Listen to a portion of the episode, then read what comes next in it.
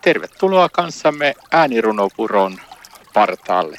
Ja mukana ovat siis täällä Tuomo Purman. Ja Ulla-Maija Mantere.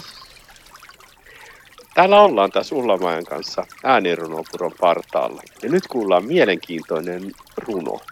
Puli joka muli. Ole hyvä Ullamaja. Kiitos. Puli muli. Vain tuuli kuuli. Sitä uimiseksi luuli. Tuli paikalle muuli, jolta aukesi huuli koiran kertoessa tarinaa. Oli tullin tulilla lepäämässä, kun näin miehen paitaansa pesemässä. Pitihän siihen katsomaan mennä. No, eikö siihen jo lintukin lennä? Vaan silloin jalkani menivät solmuun ja aloin sillalla kovasti horjua. Moskahdushan siitä tuli ja metsäaukeolta lumikin suli siitä vettä ravistellessa. Siispä takaisin nuotiolle, nuotion lempimään tilannetta ihmettelemään jään. Tuli hiljalleen palaa, se haisteli ilmaa salaa.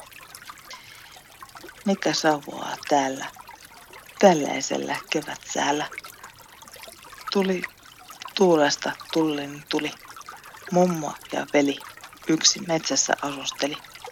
Hekin näkevät tulen sankan ja kuulevat paukkeen rankan ja päättivät joukkoon sennätä. Jo tuli huoli, kun kaatui tuoli. Housusta repesi toinen puoli. Ja aamoren nuoli pisti rintaan mummun. Tuli paikalle Kalle ja Nalle. Muut ottivat jalan alle, kun Nalle näki. Kaikko se siitä muukin väki. Jäivät vain tuli ja tullin tuli sekä puli, joka muli. Kiitos Ulla-Maija tästä runosta. Näin vietit kanssamme hetken aikaa äänirunopuron partaalla. Ja mukana olivat Tuomo Purman ja Ulla-Maija Mantere.